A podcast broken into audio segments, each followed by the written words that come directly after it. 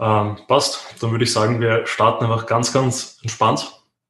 Ähm, eben Vorstellung ist, glaube ich, keine notwendig, einfach weil alle, die mir folgen und den Podcast sehen, wissen, wer ich bin. Äh, jeder weiß auch, wer du bist. Ähm, von dem her, äh, Valentin, kurz noch, wie geht's dir? Wie hast du den Jahreswechsel, ähm, sag ich mal, überstanden und wie war so das letzte Jahr eigentlich für dich als doch Physikcoach, der eigentlich jetzt nur noch fast Prep, also ausschließlich Prep-Leute annimmt und Leute auf die Bühne bringt? Ja, also neues Jahr hat sehr arbeitsreich begonnen. Es ist eigentlich immer Zeit, unabhängig davon, was in der Welt tut, ist es eigentlich immer mit sehr, sehr viel Arbeit verbunden, weil viele Leute zum Jahresstart einfach ja ein Coaching beginnen wollen, beziehungsweise drüber nachdenken. Und insofern häufen sie meistens die Anfragen in die ersten zwei Jännerwochen extrem. Also es ist dieses Jahr nicht wirklich anders als wie letztes Jahr. Ich glaube, viele Leute haben mittlerweile einfach schon die Möglichkeit, irgendwo weiterhin gut zu trainieren, entweder zu Hause oder sonst irgendwo. Insofern ist es eigentlich, was das betrifft, wie immer. Ja. Ähm, letztes Jahr war doch, also von der von der Aufmachung vom Jahr von den Wettkämpfen natürlich komplett was anderes. Ich ursprünglich hätte über 20 Leute gerne auf die Bühne gestellt. Es ist dann schlussendlich eine Person geworden, äh, was, was immer noch besser ist wie null. Aber Fakt ist, es hat sich doch das Jahr rein von der Wettkampfsaison für alle maßgeblich verändert. Ich meine, du weißt es selber, du wärst selber letztes Jahr auf die Bühne gegangen. Und insofern ist es schon schon ein signifikanter Unterschied zu dem, wie es geplant war. Ähm, ich muss sagen, dass ich trotzdem das Jahr habe verwenden können, dass ich irgendwie alles für dieses Jahr vorbereite. Ähm, einfach von der Organisation her, von der Planung her. Ich habe alles jetzt schon sozusagen ready, damit alle ihre Wettkämpfe wissen, dass jeder weiß, okay, was Sache ist, wann Prep-Start ist und so weiter. Ähm, diese Vorbereitungszeit 2020 war da gar nicht so ungünstig. Trotzdem ist es halt schade, wenn du statt so vielen Leuten eine Person auf die Bühne stellst. Aber vielleicht kommen wir dann später noch dazu. Die eine Person hat so ausgesehen, wie man das vorstelle. Das hat gepasst. Und insofern war das trotzdem noch ein positiver Punkt, den ich habe mitnehmen können aus 2020. Ja, ähm, wie war es dann eben letztes Jahr mit den Umständen? Weil es war ja einerseits das große Problem, dass viele Shows entweder abgesagt worden sind, eben schon weit im Vorhinein oder dann eben kurzfristig irgendwie verschoben worden sind. Ähm, war da eben dein Kunde auch davon betroffen und wie seid ihr damit umgegangen? Genau, also es waren ursprünglich mehrere Wettkämpfe für den Kunden geplant. Es ist schlussendlich dann nur einer geworden in Ungarn mit der INBA. Der war vom Ablauf und von der Organisation her äh, absolut okay. Von den Maßnahmen, von den Sicherheitsmaßnahmen, so wie man es jetzt vielleicht erwartet, war relativ wenig spürbar. Wie gesagt, es war Wettkampf in Ungarn. Zu dem Zeitpunkt war Maskenpflicht in Ungarn sehr, sehr locker durchgesetzt. Das heißt, beim Wettkampf selber auf der Bühne und so weiter war keine Maske notwendig. Backstage hat man das auch sehr, sehr selten gesehen. Manche haben es getragen, manche nicht.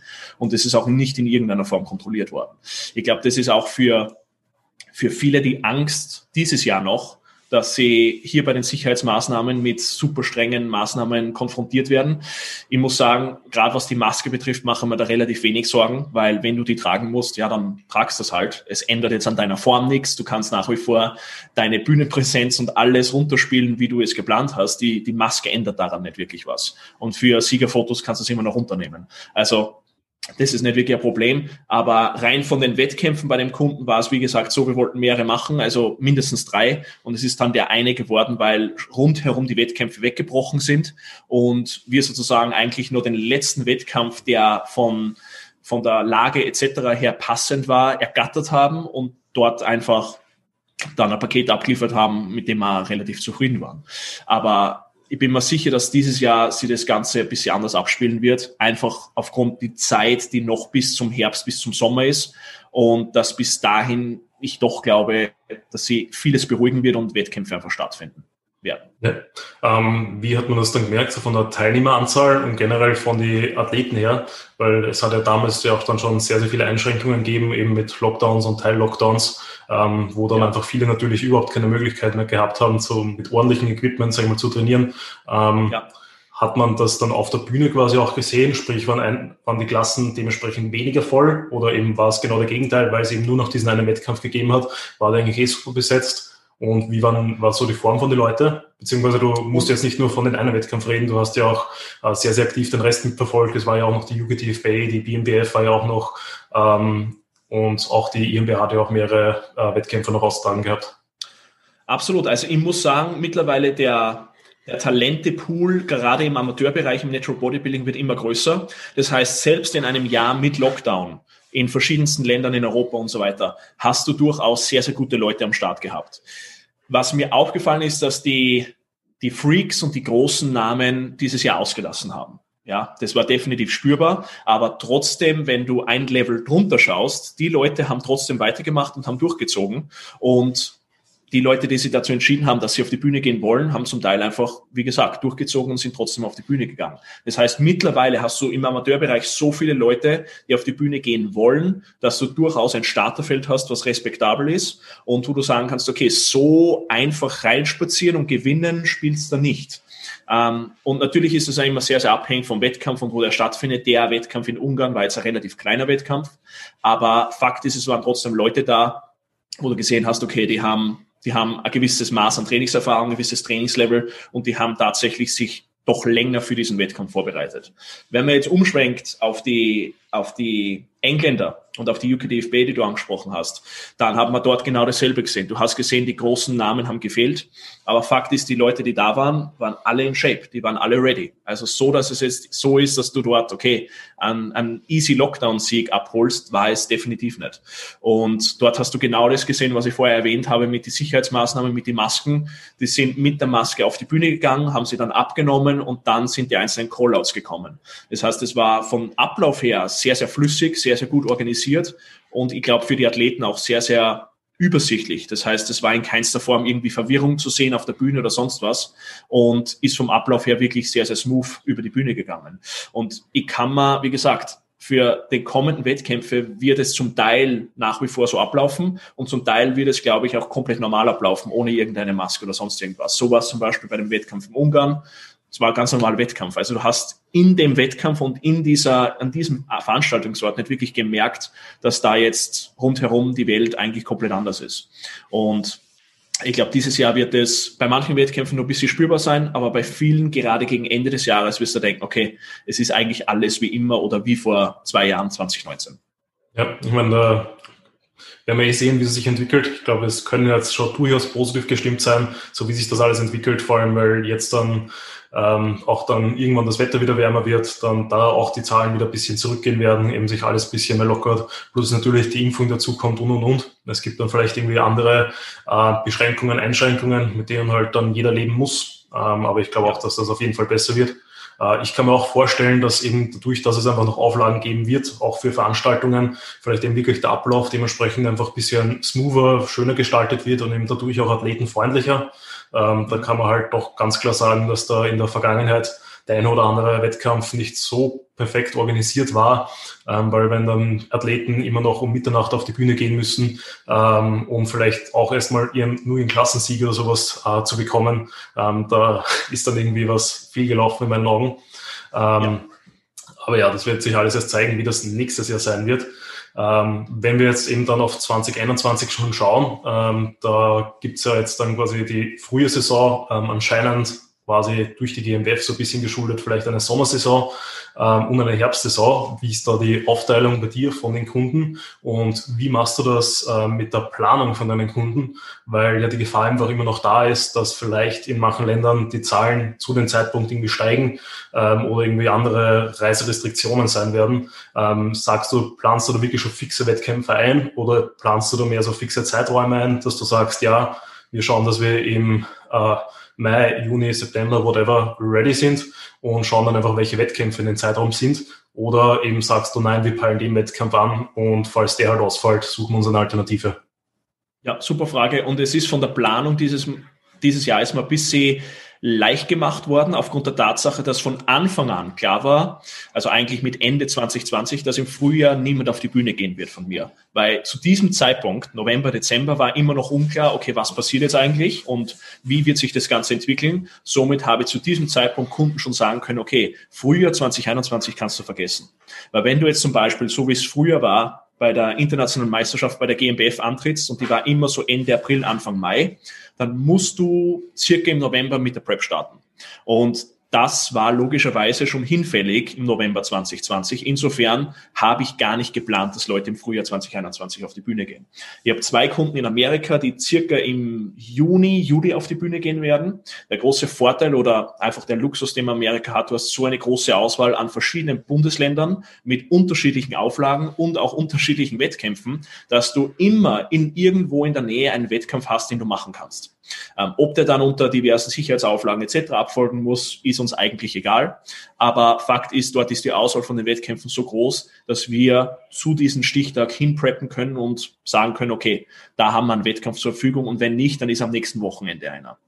Diesen Luxus haben wir in Europa nicht. Wir haben einfach viel, viel weniger Wettkämpfe. Dafür sind die ganzen Amateurwettkämpfe viel, viel konkurrenzfähiger und äh, viel, viel dichter besetzt. Ja, also wenn du dir GmbF oder sonst irgendwas anschaust, wo du zwei, 300 Athleten hast, das ist schon signifikant und das ist einfach ein ganz anderes Level als in, äh, in Amerika.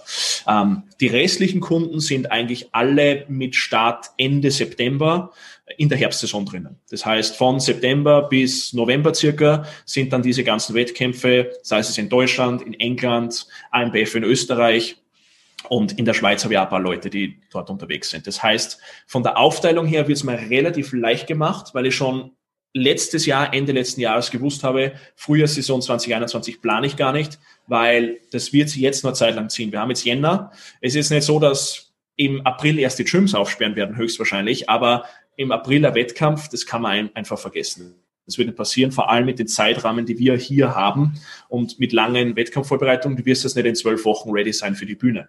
Insofern kann man jetzt schon sagen, okay, wir streichen die Frühjahrssaison komplett und bereiten uns frühestens in dem Fall in Amerika für Juni, für Juli Wettkämpfe vor. Und so wie es in deinem Fall ist, dass man jetzt sagt, okay, September, Oktober starten die Wettkämpfe, sind wir jetzt super in der Zeit, es ist Jänner. Das heißt, wir haben jetzt nur eine Vorlaufzeit vor der Wettkampfvorbereitung und dann geht's los. Und wir können mit einer sehr, sehr hohen Sicherheit sagen, okay, die Wettkämpfe, die geplant sind für dich oder eben für andere Kunden im, im Herbst, finden tatsächlich statt. Ja, also ich bin da auch sehr, sehr zuversichtlich, dass sich eben über den Sommer alles positiv entwickelt.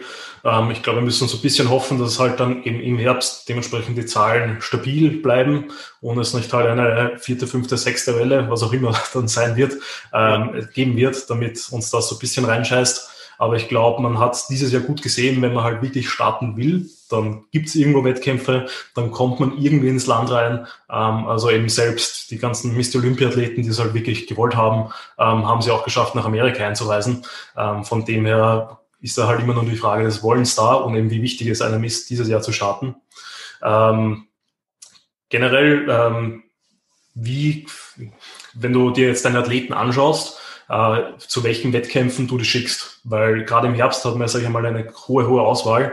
Ähm, worauf achtest du da und was würdest du da Leuten empfehlen, ähm, worauf sie bei einem Verband schauen sollten, ob der für sie irgendwie ähm, relevant und interessant ist? Weil ähm, mir persönlich kommt da so ein bisschen der Trend vor, als würde quasi jeder dann direkt natürlich bei den größten und schönsten Wettkämpfen starten, was durchaus legitim ist, was man natürlich machen kann. Aber ich glaube, dass dann halt viele einfach äh, mit der Enttäuschung heimfahren werden und halt ähm, dann vielleicht in ein anderes Land fliegen, sich die ganzen Auflagen antun, viel, viel Geld dafür ausgeben und dann eventuell bestenfalls ähm, entweder ähm, mit einem Nicht-Finalplatz dann wieder nach Hause fahren können und zehn Minuten Bühnenzeit, was in meinen Augen natürlich sehr, sehr schade wäre.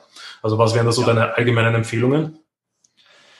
Ja, das ist ein super Punkt, weil gerade wenn du, so wie in meinem Fall, ein gewisses Pensum an Athleten hast, die auf die Bühne gehen, musst du einfach kategorisieren. Ja, ähm, es ist einfach so, dass manche Kunden besser sind als andere Kunden. Ja, und dann werde ich natürlich zu gewissen Wettkämpfen, die ein sehr, sehr hohes Level erfordern, den besseren Kunden dorthin schicken. Und gerade wenn dieser Kunde auch schon mehr Bühnenerfahrung hat, hat sie der sozusagen diesen Weg und diesen Wettkampf erarbeitet, dass er dann zu einem großen Wettkampf in England zum Beispiel fliegt, ja. Weil ich glaube, man muss sich vorher erst einmal ein paar Lorbeeren verdienen und kann sich ruhig auch mal die kleineren Wettkämpfe anschauen, weil dort einfach, wie vorhin angesprochen, reinspazieren und gewinnen spielt so oder so nicht. Es ist egal, ob der Wettkampf jetzt riesengroß ist oder eher kleiner, ob der Wettkampf in Amerika stattfindet oder in Österreich. Äh, zum Beispiel AMBF gewinnen ist alles andere als einfach. Ja?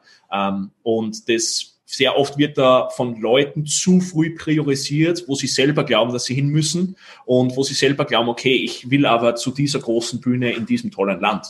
Und es, es ist einfach so, dass du dir erst einmal anschauen musst, wie so ein kleinerer Wettkampf abläuft und dann kannst du die langsam nach oben arbeiten. Es gibt natürlich auch Leute, die zum allerersten Mal dieses Jahr auf die Bühne gehen, wo du jetzt schon sagen kannst, okay, Potenzial ist sehr, sehr hoch. Insofern kannst du bei dieser Person, je nachdem, wie sich die Wettkampfvorbereitungen entwickeln, kannst du die auch zu einem großen Wettkampf gleich hinschicken. Die Frage, es ist einfach immer so individuell, weil die nächste Frage, die sich stellt, wie mental ist die Person einge eingestellt auf das Ganze. Manche Leute werden unglaublich nervös und unglaublich aufgeregt und schießen sie da selber ein bisschen ins Knie, weil sie einfach dem Druck, den sie selber machen, nicht standhalten können. Du bist zum Beispiel jemand, der extrem ruhig ist und jemand, der da, ja, der da relativ cool ist und auch schon relativ viel Bühnenerfahrung hat. Das heißt, bei dir ist es etwas, wo ich mich wo ich keine Gedanken dran verschwenden muss, ob das der Wettkampf oder der Wettkampf in Frage kommt, weil einfach der größere Wettkampf die bessere Wahl ist, weil du einfach dafür ready bist, in jeder Hinsicht. Und das ist was, das muss man von Kunde zu Kunde abschätzen und sich einfach überlegen, okay, passt der dorthin oder passt der dorthin? Da geht es jetzt nicht nur darum, wie konkurrenzfähig ist die Person in dieser Klasse oder in diesem Verband, sondern wie passt die Person generell, und da gehört alles dazu, das Mentale, das Physische, der Körper und so weiter, in diese Klasse, in diesen Verband wenn man sich jetzt verschiedene Verbände anschaut und welche gut oder schlecht sind, ein wichtiger Faktor für mich ist immer einfach, und das ist was Banales, ist die Organisation. Und die Organisation, da scheitert es bei sehr, sehr vielen. Ähm, du hast vorhin angesprochen, wenn Leute super spät auf die Bühne kommen etc., das sind halt alles Sachen, wo ich mir denke, okay, das kann nicht, gerade wenn dieser Verband schon jahrelang existiert, so etwas kann ich problemlos verhindern. Ja, es ist ja nicht so, dass du jetzt total überrascht bist, dass zwei, 300 Leute an deinem Wettkampf teilnehmen, sondern das weißt du ja, weil das die letzten vier Jahre auch schon so war. Das heißt, das kann man durchaus besser planen und so den Ablauf sehr, sehr rigide und strikt gestalten, damit die Leute auf die Bühne kommen, ihre Posen machen, zack, nächste Gruppe und so weiter und so fort. Und man sieht bei zig Wettkämpfen, dass das problemlos funktioniert und die da viele Leute in hoher Qualität durchschleusen, jeder seine fairen Vergleiche bekommt und dann wieder von der Bühne geht.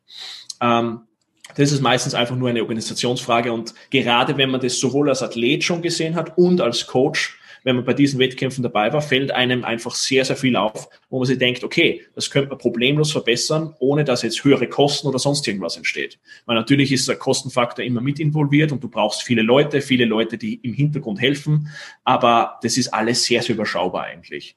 Ähm, das wäre mal ein Punkt. Der nächste Punkt ist, wie gesagt, welche Klassen bietet dieser Verband an und passt mein Klientel in diese Klasse? Gerade bei weiblichen Kunden ist es so, dass man sich sehr, sehr gut überlegen muss, wo passt die Person hin. Zum Beispiel sieht man einen riesen Unterschied zwischen dem Level in Bikini in getesteten Verbänden und in ungetesteten Verbänden. Ja, also das ist ein Riesenunterschied. Und da muss man sich dann einfach entscheiden, okay, welches Level strebt man an und wo passt die Person besser hin. Ähm, da hat es auch die letzten Jahre sehr, sehr positive Entwicklung im, im naturalen Bereich gegeben, wenn man sich die Bikini-Klasse anschaut. Aber das trifft für sehr, sehr viele Klassen zu. Ähm, ein anderes Beispiel wäre die Bodybuilding-Klasse. Da gibt es einfach große Unterschiede. Du wirst in einem ungetesteten Verband als weibliche Bodybuilderin ähm, musst du schon ein gewisses Maß an Muskelmasse mitbringen, damit du dort konkurrenzfähig bist. Und im naturalen Bereich kannst du vielleicht alle zerstören mit der Muskelmasse, die du dort hast. Also du musst mal wirklich abschätzen, ähm, was in dem einen Sport möglich ist und was in dem anderen Sport möglich ist. Nichts, nicht jetzt, dass das eine besser oder schlechter ist, aber es sind einfach Unterschiede vorhanden, die man ansprechen muss und über die man sich bewusst sein muss. Ansonsten von den Wettkämpfen, mal jeder Wettkampf oder jeder Verband hat einen gewissen Ruf und man hört einfach diverse Dinge. Gerade als Coach, wenn du die umhörst und diese Wettkämpfe live beobachtest, siehst du manche Dinge, die gut sind, manche, die schlecht sind. Sei es jetzt Bühne, Licht auf der Bühne, all diese Punkte, wo man sich denkt, hey, wenn wir uns jetzt 28 bis 32 Wochen auf den Wettkampf vorbereiten und dann kommen da keine ordentlichen Bühnenbilder oder keine Bühneneindrücke zustande, finde ich das sehr, sehr schade. Weil das ist auch etwas, was jetzt von den Kosten her für den Verband, für die Organisatoren relativ übersichtlich ist, aber für den Wettkampfathleten, der hat keinen Einfluss drauf, wie das Licht ist. Das heißt, der bereitet sich vor, der arbeitet hart dafür und dann steht er nach 30 Wochen da auf der Bühne und das Licht sieht katastrophal aus und dementsprechend kommt die hart erarbeitete Form nicht so raus, wie es bei halbwegs gutem Licht möglich wäre. Ähm, das wären so die groben Punkte, die ich ansprechen würde. Ich würde jetzt gar nicht so sehr auf Punkte wie Judging, Bewertung etc. eingehen, weil das hängt immer von dem jeweiligen Tag ab, wer dort unten jetzt Judge ist und wer dort unten sitzt und dich bewertet. Das kann an manchen Tagen im selben Verband super sein und dann wieder mal etwas sein, wo man sich denkt, okay, mit der Entscheidung stimme ich jetzt nicht überein. Aber gleichzeitig ist es immer so, okay, es ist nicht, es ist ein subjektiver Sport, ja. Das heißt, manchmal ist man zufrieden, manchmal nicht und insofern, glaube ich, braucht man das jetzt nicht näher beleuchten. Ja, ich denke, ähm, was da vielleicht einfach interessant zu erwähnen ist, ist, dass man sich das über mehrere Jahre einfach anschaut, quasi wie treu bleibt der Verband seiner Linie, sprich äh, trifft er immer wieder die besseren Entscheidungen und quasi wird der Sieger vom nächsten oder von diesem Jahr den Sieger des Vorjahres quasi schlagen, beziehungsweise werden da dieselben, ähm, sage ich mal, ähm, Kriterien in den Vordergrund gestellt, dass auch das immer gleich bleibt weil das ist halt, was ich nicht verstehe, ist, wenn sich von Jahr zu Jahr irgendwie die Wertungskriterien irgendwie ändern, auch wenn sie sich nicht ändern. Ähm, aber es kann nicht sein, dass eben beispielsweise, ich glaube, bei der Bikini-Klasse sieht man es am stärksten, ähm, dass da im selben Verband, sei zu erwähnen, ähm, quasi einmal die muskulöseste gewinnt, einmal die härteste gewinnt, einmal die mit der schönsten Linie gewinnt, einmal die mit den schönsten Haaren gewinnt oder whatever. Ähm, das ja. weiß man ja nie so ganz genau. Ähm, das ist, glaube ich, auch sehr, sehr wichtig. Ähm, ansonsten eben einfach glaube ich, die Wettkampfauswahl, äh, gerade auch Bikini für die Frauen ist es, glaube ich, sehr, sehr wichtig, dass sie sich eben anschauen, was wird bei dem Verband äh, einfach gefordert, weil eben das, was ich gerade angesprochen habe, das ist halt einfach unterschiedlich vom Verband zu Verband. Also beispielsweise die GmbF schaut eigentlich sehr, sehr genau darauf, dass du eben nicht zu muskulös und auch nicht zu hart bist, ähm, was man natürlich machen kann, wo dann halt vielleicht viel, manche vielleicht Kritik haben an der Gewinnerin, weil halt manche eine andere vielleicht härter oder muskulöser war, aber für die sind halt einfach die Kriterien so und die ziehen das auch durch. Sprich, wenn ich jetzt eben, also als Hauptwettkampf irgendeinen Bikinibühne anpeile, wo ich extrem hart kommen muss, dann wäre die GmbF wahrscheinlich kein guter zweiter Wettkampf, ähm, einfach weil ich dort dann überhaupt nicht in die Klasse, in das Bild reinpasse, was der Verband haben will. Ähm, wie sieht's bei dir? Das, das, ist ein sehr guter Punkt, Alex. Da hake ich kurz ein, weil du kannst aufgrund von diesen verschiedenen Kriterien kannst du auch die ganze Saison für den Kunden, für die Kundin besser planen. Weil du kannst zum Beispiel sagen, hey, vielleicht ist der erste Wettkampf die GmbF, ja, und ich komme dort deutlich softer und dann keine Ahnung, sechs, sieben Wochen später komme ich in einen anderen Wettkampf, wo das Kriterium ein bisschen anders ist, weil in sechs, sieben Wochen wird es jetzt nicht die Welt ändern, aber es wird sich etwas ändern und ich trete bei dem zweiten, dritten Wettkampf vielleicht etwas härter an. Das kann man definitiv so planen, aber du hast absolut recht. Wenn ich bei der GmbF das eine Kriterium habe, kann ich nicht zwei Wochen später mit einem komplett anderen Kriterium in einem anderen Verband gewinnen. Das geht nicht. Genau. Ähm, weil du es jetzt so angesprochen hast, was, also wie realistisch siehst du, dass man quasi bei jedem Wettkampf wirklich seine Bestform ähm, abliefert? Sprich, kann ich innerhalb von äh, vielleicht in einem Zeitraum von acht Wochen oder länger ähm, wirklich meine Bestform liefern und überall 100 Prozent bringen? Und ähm, hast du da irgendwie eine Taktik, wo du sagst, eventuell nimmst du eben kleinere Wettkämpfe her oder lokalere Wettkämpfe, wo du sagst, da ist halt einfach die Gewichtung nicht so hoch, ähm, dass du die zuerst mitnimmst und quasi das so ein bisschen als Peaking-Strategie auch reinnimmst? Ähm, ja. Oder das ist ein super Punkt, weil wenn du dir anschaust, als Naturalathlet wirst du über eine gewisse Zeitspanne nicht Topform, Topform, Topform zu drei verschiedenen Wettkämpfen bringen. Äh, das kannst du vielleicht innerhalb von sehr, sehr kurzer Zeit machen, aber sobald diese 100 Prozent erreicht sind, ist die Wahrscheinlichkeit sehr, sehr hoch, dass du danach relativ schnell schlechter wirst. Ja, Du verlierst die Fülle, du verlierst das Volumen, du kannst nicht mehr so aggressiv laden, beziehungsweise das Laden an sich springt nicht mehr so an wie vorher, weil du einfach schon auf diesem Zenit bist oder warst und danach ist Schluss. Es ist nicht so, dass du jetzt sagen kannst, okay, halte es jetzt für, für vier, fünf Wochen. Äh, insofern musst du dementsprechend strategisch vorgehen, wenn du die Wettkämpfe planst und dir anschaust, okay, was ist unser erster Wettkampf? Ist es so eine Art Warm-up? Und dort treten wir, sagen wir, mit 90 Prozent an. Wir sind noch nicht von der Härte dort, wo wir sein wollen, aber wir sind zumindest mal lean genug, um competitive zu sein, um konkurrenzfähig zu sein, um in diesem Verband, in dieser Klasse, der entsprechend für diesen Zeitpunkt in der Saison ausgewählt wurde, konkurrenzfähig zu sein und dort anzutreten und zu sagen, okay, wir kommen dorthin. Es ist aktuell mal einfach wichtig, dass wir das Peaking vielleicht testen, dass wir die Peak Week so über die Bühne bringen, wie wir sie über die Bühne bringen wollen und immer noch etwas Luft haben danach, dass wir besser werden. Um diese fünf bis zehn Prozent. Weil, wie gesagt, wenn du beim ersten Wettkampf schon 100 Prozent bist, dann musst du das halten. Und das ist fast schwieriger, als dorthin zu kommen. Ja, von 90 Prozent auf 100 Prozent zu kommen, ist auch ein gewisser Motivator, weil du siehst, hey, ich habe bei diesem Wettkampf schon super ausgesehen. Ich weiß, ich kann noch besser werden. Wenn du nach dem Wettkampf, wo du mit 100 Prozent da oben gestanden bist oder mit 98 Prozent, was auch immer, und du dir die Frage stellst, kann ich überhaupt noch besser sein als dieses Paket? Dann hast du eigentlich ein großes Problem, weil wo soll es jetzt hingehen? Ja, weil die meisten machen den Fehler, dass sie dann weiter diäten, härter diäten und sich eigentlich Muskelmasse wegdiäten. Und das sieht man dann beim zweiten, dritten Wettkampf. Den Fehler selber schon gemacht und einfach weiter diätet und geglaubt, okay, ich muss noch leaner werden. Und das hat eigentlich, ja, das hat überhaupt nicht funktioniert und ich habe nur Muskelmasse verloren und bin nicht leaner geworden. Es kann nämlich durchaus sein, wenn du schon auf diesem Level von, vom Körperfettanteil bist und dann noch weiter diätest, du wirst eigentlich softer, obwohl du leaner wirst, weil diese Muskelmasse weggeht und der Druck gegen die Haut weggeht und dann schaust du bei den letzten Wettkämpfen einfach scheiße aus und bist nicht mehr konkurrenzfähig. Insofern kann man das schon so setzen und so planen, dass man den ersten Wettkampf so setzt, dass man sagt, okay, der ist nicht so wichtig wie der zweite oder der dritte und wir sind dort absichtlich noch nicht 100 Prozent, weil wir können ansonsten diese Form nicht so lange halten. Ja, ich glaube, das hat zum Beispiel 2017 sieht man das beim Andi sehr, sehr schön, der bei der IFBB, IFBB damals im September schon eine stabile Form einfach gehabt hat, wo man halt sagen kann, ja, das war eben für den Verband, für die Härte sehr, sehr passend und hat gut mhm. ausgeschaut und dementsprechend mhm. wurde sie auch belohnt. Und dann hat sie sich nochmal im Inhalt von diesem einen Monat sehr, sehr gut verbessert.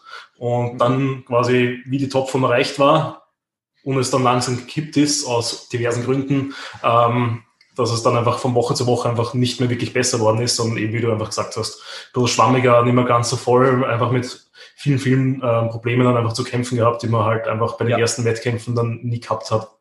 Ähm, ich bin da generell so ein bisschen gespannt, wie sich da jetzt das Natural Bodybuilding, sage ich mal, weiterentwickelt, ähm, weil für mich war das jetzt so jetzt in den letzten Jahren so ein bisschen dieser Schwenk zu der immer, immer härter, sprich, dass quasi eben äh, Streifen in den Glutes zu 100 Prozent vorhanden sein haben müssen, sonst quasi bist du nicht angeschaut worden. Äh, und mhm. jetzt macht es nämlich für mich eben so ein bisschen den Schwenk wieder mehr Richtung Bodybuilding und mehr Richtung wieder äh, Linie-Ästhetik, dass du halt sagst, ja, du nimmst halt vielleicht ein bisschen einen softeren Look in Kauf, aber hältst dafür eben einfach diese Fülle.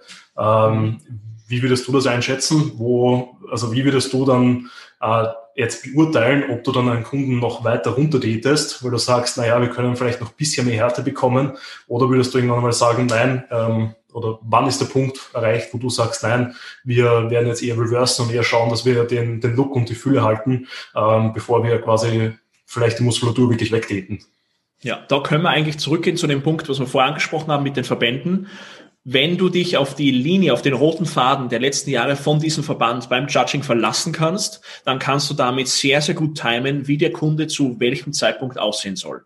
Wenn du weißt, okay, GmbF belohnt Härte, ja, dann kannst du dort viel, viel härter reingehen und sagen, okay, Gehen wir jetzt mehr auf Fülle und Volumen oder gehen auf Härte? Je nach Verband kann da das eine oder das andere die Oberhand gewinnen, damit du sagen kannst, okay, wir sind mit dieser Form mehr konkurrenzfähig als wir mit der anderen. Ähm, kurze Ergänzung nur, ähm, nicht nur Verband, sondern auch durch die Klasse, weil beispielsweise in der GmbF gibt es ja mittlerweile vier Bodybuilding-Klassen, Bodybuilding, ja. Classic Physik, äh, Athletik und ähm, vielleicht noch irgendwas, was ich jetzt vergessen habe. Und ja. die Kriterien sind halt überall leicht anders. Also eben bei dem einen kannst du halt mehr Fülle bringen und eben ein bisschen weniger Conditioning ja. und beim anderen ist halt eben das Conditioning wichtiger. Absolut super Punkt. Und ich glaube, wir, wir beide sehen das eher so, dass im Natural Bodybuilding eher die Bodybuilding-Klasse alleinstehend Sinn machen würde. Also Classic Physik, nur weil ich jetzt die, die, die Unterhose wechsle, bin ich jetzt nicht wirklich anderer Bodybuilder oder andere Klasse. Ähm, und das Kriterium bei der Athletikklasse ist auch schwierig zu, zu begründen. Aber Fakt ist, dass du einfach diesen roten Faden bei vielen Verbänden siehst und somit kannst du dementsprechend timen, wann die Person welchen Wettkampf macht. Du kannst gleichzeitig da einfließend die Peak Week anders gestalten. Du kannst bei dem einen aggressiver laden, weniger aggressiv laden, je nachdem, was der gewünschte Look ist. Und vielleicht diverse Risiken bei dem einen Verband in Kauf nehmen, den du beim anderen Verband auf keinen Fall in Kauf nimmst. Wenn du sagst, okay, Härte hat oberste Priorität, wir wollen auf jeden Fall schauen, dass die Person so voll wie möglich ist, weil das ist schlussendlich auch ein Teil, der zu Härte beiträgt, dann muss ich schauen, dass das für die Peak Week dementsprechend angepasst ist, für diese Klasse und für diesen Verband. Aber Fakt ist, da muss man sich halt wirklich darauf verlassen können, dass dieses Judging ja, und diese rote Faden und so wie die Gewinner jedes Jahr aussehen, dass sich das durchzieht, weil wenn das nichts ist, dann ist es eigentlich ein Schuss ins Schwarze. Weil wenn einmal der vollste gewinnt, einmal der härteste, einmal der Typ, einmal der Typ, einmal die Linie, einmal nicht die Linie, dann ist es eigentlich, okay, wir probieren unser Bestes und präsentieren eigentlich das beste Paket, wo wir glauben, dass es die besten Gewinnchancen hat, beziehungsweise das, was Coach und Athlet für diese Klasse als angebracht sehen. Aber wirklich hundertprozentig wissen tust du es nicht, wenn jedes Jahr der Sieger von der jeweiligen Klasse komplett anders aussieht. Ja, ich meine, ich glaube, das ist eh das Einzige, was man machen kann, ist natürlich schauen, dass man einfach seine Bestform liefert. Ähm, eben, das ist das, was auf jeden Fall sein muss. Ähm, aber natürlich dann einfach schauen, eben passe ich in die Klasse und wenn ich in der Theorie zumindest reinpassen würde. Ich glaube, was da viele unterschätzen, ist, dass man sich vielleicht das Regelwerk genau durchliest, dass man vielleicht mit Judges oder dem Verband einfach fragt, hey, ähm, ich bin mir unsicher, passe ich in die Klasse oder passe ich nicht rein. Ähm, meistens kriegt man ja da eher ein Feedback zurück. Also einerseits und meistens dann sogar ein sehr äh, konstruktives, sprich, der sagt dir dann eh, ähm, also entweder die, die, die Klasse oder nein, du bist bisschen zu hart, bisschen zu muskulös, ja. whatever. Also jetzt kommt drauf an, ob man Frau oder, ähm, eben Frauen oder Männer klar, anschaut. Klar, ähm, klar. Ich glaube, das wäre auf jeden Fall ein großer, großer Tipp, den man Leuten mitgeben kann, dass sie sich einfach mehr informieren ähm, und einfach schauen, ähm, welchen Look sie wirklich bringen müssen. Und ja, ansonsten hast du, glaube ich, jetzt eh alles. Ja. Da vielleicht noch ein Punkt, Alex, den du angesprochen hast, der sehr, sehr wichtig ist, weil das einfach im Natural Bodybuilding ein bisschen anders ist, wo irgendwo anders. Die Kriterien, also viele Leute nehmen einfach an, Natural Bodybuilding hat einen Standard oder einen Look für die jeweilige Klasse. Und das stimmt überhaupt nicht. Ähm, die Leute denken an Mr. Olympia und diese Standards, die dort etabliert sind und glauben, okay, das zieht sich jetzt im Natural Bodybuilding genauso durch. Nachdem es so viele kleine Verbände gibt, ja, die mit unterschiedlichen Dachverbänden zusammenarbeiten, ergeben sich unterschiedliche Looks und das es kann manchmal wirklich sein, dass derselbe Verband in Europa einen anderen Look anstrebt als wie derselbe Verband in Amerika. Das heißt, wenn du zum Beispiel deine Qualifikation in Europa machst und dann fliegst du rüber zu dem großen Finalwettkampf in der Saison, ist dort der ganz andere Look in Amerika gefragt. Aber da muss man sehr, sehr aufpassen. Das ist nicht so wie bei der IFBB NPC, dass dieser rote Faden sich eigentlich weltweit sehr, sehr gut durchzieht und dort die Athleten, die sich für Mr. Olympia qualifizieren, auch darauf zählen können, okay, wenn ich mich dafür qualifiziert habe, werde ich dort auch was reißen können, wenn ich die Topform bringe. Im naturalen Bodybuilding ist es ein bisschen anders. Und wie gesagt, du hast das Regelwerk angesprochen. Die Regeln sind von Verband zu Verband unterschiedlich. Ich bekomme oft von Kunden die Frage, okay, wie ist es in dieser Klasse mit dem Posing? Oder warum ist das Posing in dem naturalen Verband eigentlich komplett anders mit dem Verband? Beispiel Figur. Manchmal machst du nur die Vierteldrehungen, manchmal machst du Pflichtposen mit dazu. Ähm, das heißt, das den Leuten näher bringen und beibringen, dass das Natural Bodybuilding sehr, sehr zersplittert ist und du dadurch viele unterschiedliche Kriterien hast, je nachdem, welchen Verband du hier bedienen willst. Ja, also gerade auch, also Men's Physik ist da glaube ich jetzt auch sehr, sehr gut zum Ansprechen, weil da ist es auch sehr, sehr vor, also muss man einfach schauen, quasi will man ähm, Half-Turns machen, also eben bei IFBB beispielsweise, oder will man die Vierteldrehungen machen bei diversen Naturalverbänden, oder macht man die Vierteldrehungen plus halt diverse Pressposen, also im Front, Back, Double Biceps, äh, wie es bei der IMBA und bei der GmbF, bei der internationalen jetzt der Fall ist. Also bei der GmbF ist das ja auch sehr, sehr nett, sage ich mal, zu beobachten, dass im Frühjahr andere Posen sind als im Herbst. Also sprich, dass es einen Unterschied zwischen national und international gibt. Also da auf jeden Fall drauf schauen und halt auch die Saison dementsprechend auswählen. Ähm, und ja, aber auch bei Mr. Olympia beispielsweise oder auch bei der ähm, eben NPC IFBB gibt es eigentlich Unterschiede, muss man sagen, ähm, weil gerade was man sieht, wer dort aller blöd gesagt Profi wird und wie dann die Profis ausschauen und auch wie bei Mr. O gejudged wird, das ist halt auch, ähm, sag ich mal, in vielen Klassen einfach nicht einheitlich. Im Bodybuilding mittlerweile würde ich sagen schon, ähm, aber gerade so bei der Classic Physik ist es dann so ein bisschen nicht eindeutig, was wo gewichtet wird. Ähm, weil wenn dort Posing quasi sehr, sehr hoch gewichtet wird, dann müssten vielleicht auch andere Leute besser bewertet werden. Ähm, man hat es jetzt auch gesehen in der Women's Physikklasse, dass da jetzt auch die zweifache amtierende Mr. Olympia ja auf einmal nur Zweite worden ist, ähm, wo sie, wo keiner wirklich gewusst hat, warum und quasi vor ihr einfach, glaube ich, die Aussage dann war, die IFBB sucht jetzt einen neuen Look ähm, für die Klasse ähm, und und und. Also ich glaube, dass dadurch, dass der Sport einfach so subjektiv ist und je nachdem, was halt eben gefordert ist oder was die Judges sehen wollen, sich halt einfach unterscheiden kann, ähm, können wir, glaube ich, immer so, wie es du vorher gesagt hast, schauen, dass man einfach ähm, sich informiert, schaut, dass man halt weiß, was man bringen muss und dann einfach seine Bestform abliefert und dann hoffen, dass sich halt das Regelwerk oder eben die Meinung von den Judges nicht irgendwie geändert haben. Ja, also die, ähm, die, Unterschiede zwischen Europa und Amerika sind auch bei der IFBB vorhanden. Das stimmt definitiv. Zum Beispiel eine IFBB Pro Card in Europa ergattern ist ein anderes Level wie in Amerika. Wenn du dir anschaust, und wir haben vor kurzem drüber geredet. Wenn du dir anschaust, welche Leute, also wie viele Möglichkeiten es in Amerika gibt, eine IFBB Pro Card zu be bekommen. Früher waren das nur die Nationals bei NPC, das war eine Pro Card pro Jahr. Und mittlerweile hast du North Americans, Nationals, NPC Universe, USAs, Junior USAs, überall gibt es Profikarten und mehrere pro Wettkampf, nicht nur für den Gesamtsieger. Das heißt, es ist ein, ein Riesenunterschied zu vor, wie es vor 15, 20 Jahren war. Ähm, wie gesagt, das Einzige, was, was, was mir dran gefällt an der NPC IFBB ist einfach, der, der, der, der rote Faden ist mehr vorhanden als wie in den naturalen Verbänden, weil da macht ja. einfach jeder, was er will. Und du hast zehn Verbände und alle sind anders. Ja, also das ist dort definitiv besser, aber es gibt natürlich auch dort Unterschiede von Amerika und von Europa. Ja, ähm, wenn wir gerade bei dem Thema sind, würdest du selber beispielsweise dann eben, ähm, sag ich mal, naturale Athleten eben zu einem IFBB, NPC, NABA, äh, WBFF, whatever Wettkampf schicken, äh, beziehungsweise PCA und ähm, welche Kriterien würdest du da abhängig machen davon, dass quasi wirklich so ein untested, ähm, sag ich mal, Verband für jemanden, der eigentlich, sag ich mal, nicht enhanced ist, ähm, dort starten sollte? Ja, finde ich mega interessant und finde ich, sollten viel mehr naturale Athleten mal austesten. Ähm, es gibt leider Verbände, naturale Verbände, die dann sozusagen den naturalen Athleten, der beim äh, getesteten, also ungetesteten Verband startet, irgendwie ins Eck stellen wollen und sagen, du machst das, weil du irgendwas verstecken willst. Das ist für mich nicht wirklich nachvollziehbar.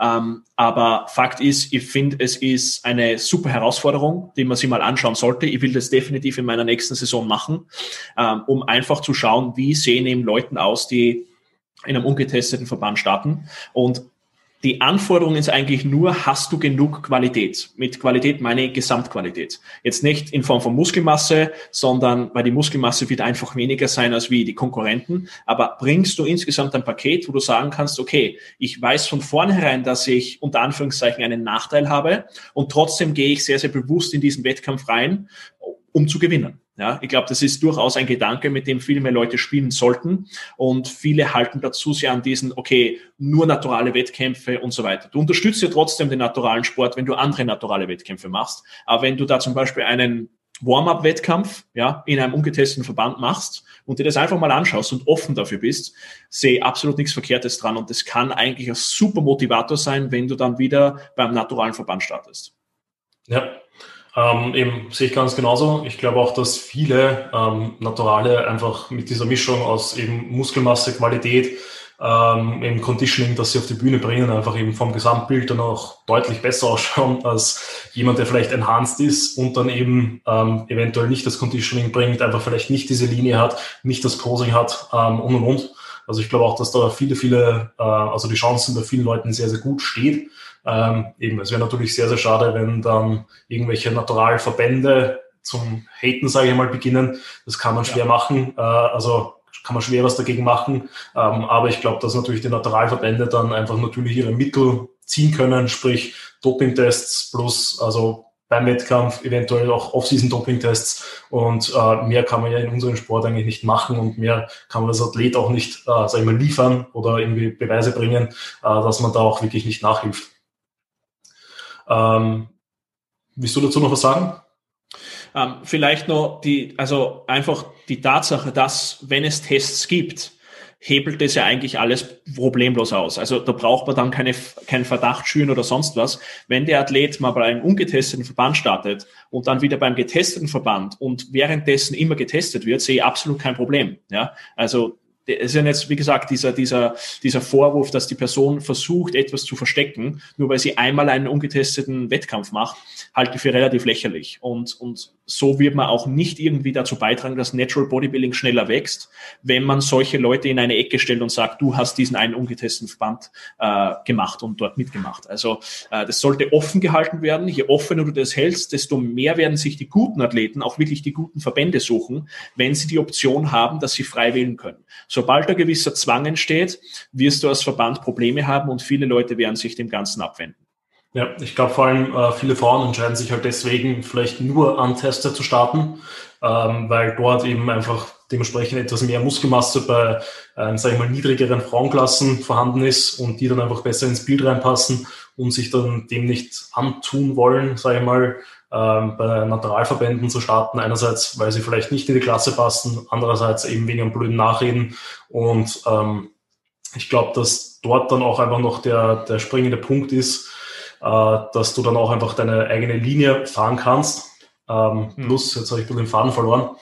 Ähm, äh, plus äh, die Wettkämpfe, die einerseits die Konkurrenz besser ist, also angenehmer, du passt halt immer einfach besser rein, was halt, glaube ich, gerade bei Frauenklassen beim Natural Bodybuilding vielleicht hin und wieder noch leidet. Also ich sehe es ja bei ja. der Sophie, dass die ähm, sich echt Gedanken darüber machen muss, bei welchem Wettkampf könnten genug Teilnehmer in ihrer Klasse drinnen sein, dass der Wettkampf auch für sie interessant wird.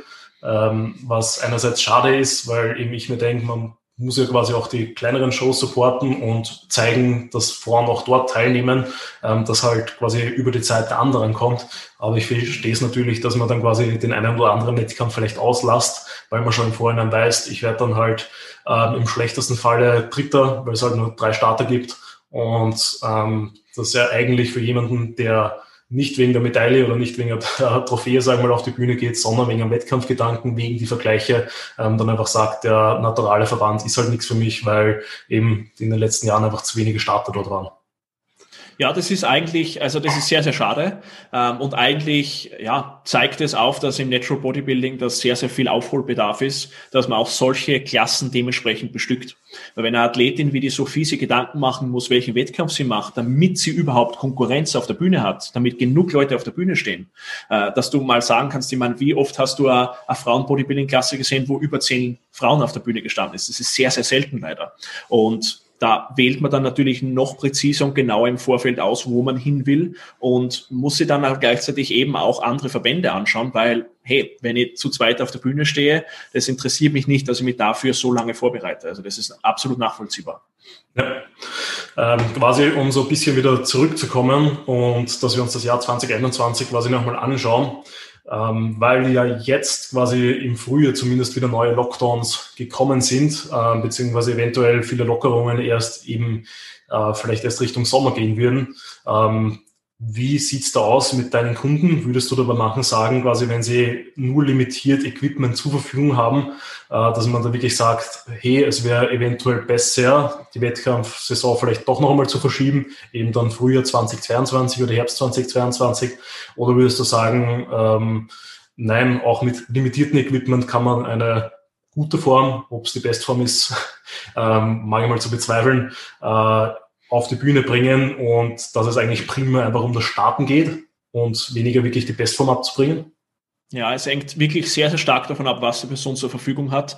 Nachdem das jetzt schon eine Zeit lang geht, haben sie sehr viele Leute wirklich zu Hause als Setup hergerichtet, wo man sagen kann, damit kannst du praktisch alles abdecken. Also es ist wirklich nicht so, dass man dann sagt, okay, wir bringen jetzt nur 80, 85 Prozent von dem, was wir bringen könnten, sondern es muss schon so sein, dass du sagst, okay, wir können das volle Potenzial von der Person ausschöpfen. Auch wenn du jetzt vielleicht nicht vier Maschinen in der Garage stehen hast, mit denen du trainieren kannst. Aber wenn du einfach vom Setup her die, die absoluten Basics hast und vielleicht noch einen Kabelzug, kannst du eigentlich alles machen. Dann hängt es sehr, sehr stark davon ab, wie stark benachteiligt, wenn überhaupt, fühlt sich die Person aufgrund von den Umständen. Wenn die Person ganze Zeit zu mir sagt, hey, ich weiß nicht, ob das mit diesem Equipment und mit diesem Setup überhaupt funktioniert und die Person aber eigentlich alles hat, ja, dann muss man sich überlegen, ob man nicht diesen, diesen, diese Prep verschiebt auf einfach wieder eine Zeit, wo konstanter Gymzugang vorhanden ist, weil die Person sich eher selber behindert als wie die aktuelle Situation. Aber wenn du alles zu Hause hast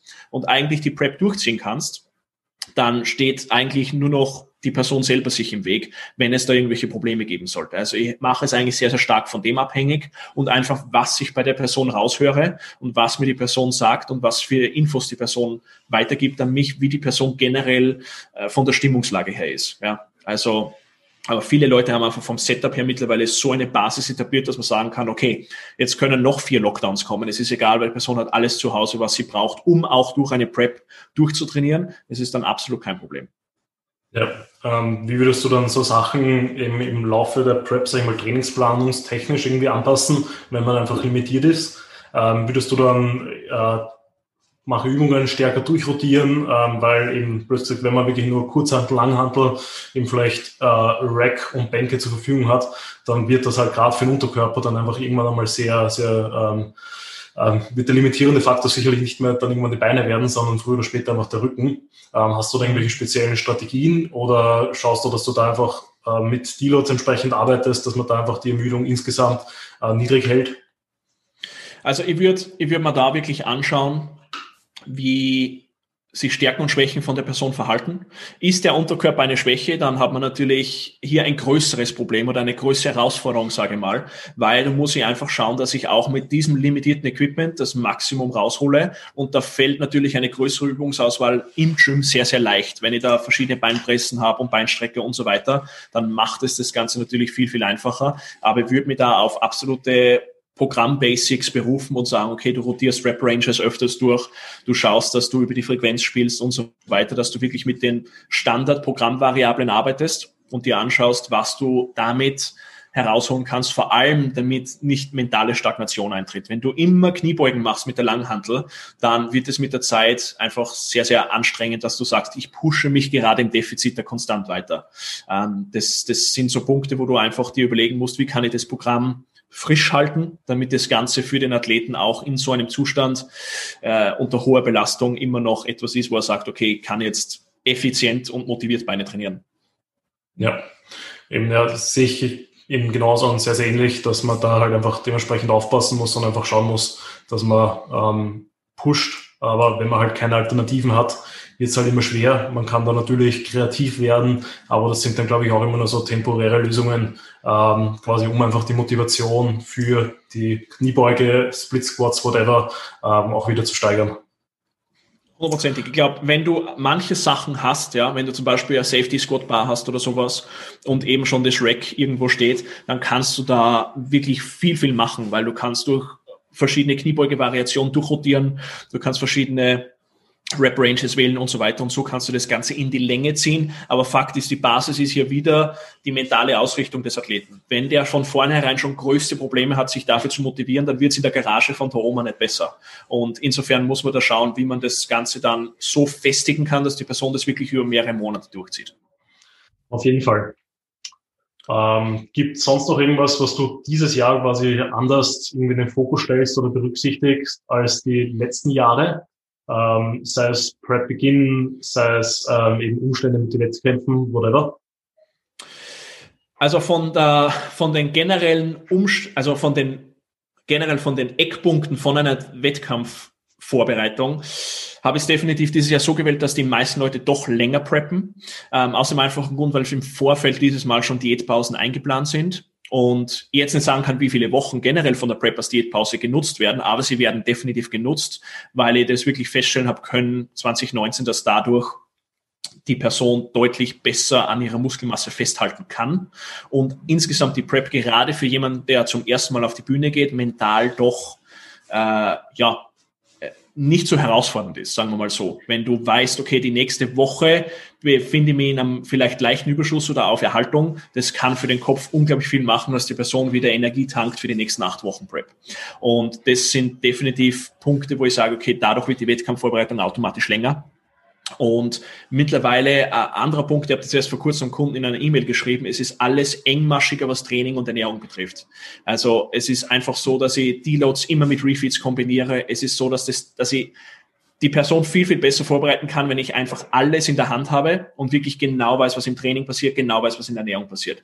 Wenn ich nur die Ernährung kontrolliere, ist das schön und gut, ja, kann man auch machen. Aber wenn ich beides kontrollieren kann, ist es einfach das Optimum und ich kann am meisten rausholen. Das heißt, dieser diese, diese Zusammenarbeit von diesen zwei Variablen ist jetzt noch enger und das wird dieses Jahr, glaube ich, auch auf die Bühne gebracht, was die Optik betrifft. Ja. Jo, ähm, jetzt sind wir schon circa 50 Minuten in. Ich glaube, es ist jetzt eine gute Zeit, um aufzuhören. Ähm, wo finden dich die Leute, falls sie noch Fragen an dich haben oder ähm, falls sie zu dir ins Coaching möchten oder was auch immer? Ja, zwei Adressen wären das einmal meine Website, valentintambose in einem durch.com und das andere wäre Instagram, einfach mein Name in einem durchgeschrieben. Dort bekomme ich täglich relativ viele Fragen, also da kann man mir einfach anschreiben. Sehr, sehr cool. Also, falls euch die Folge gefallen hat, dann könnt ihr auch noch die Folge Nummer drei abchecken, wo der Valentin schon einmal da war, vor circa zwei Jahren. Ähm, war auch eine sehr, sehr gute Episode und von dem her würde ich sagen, der. Der.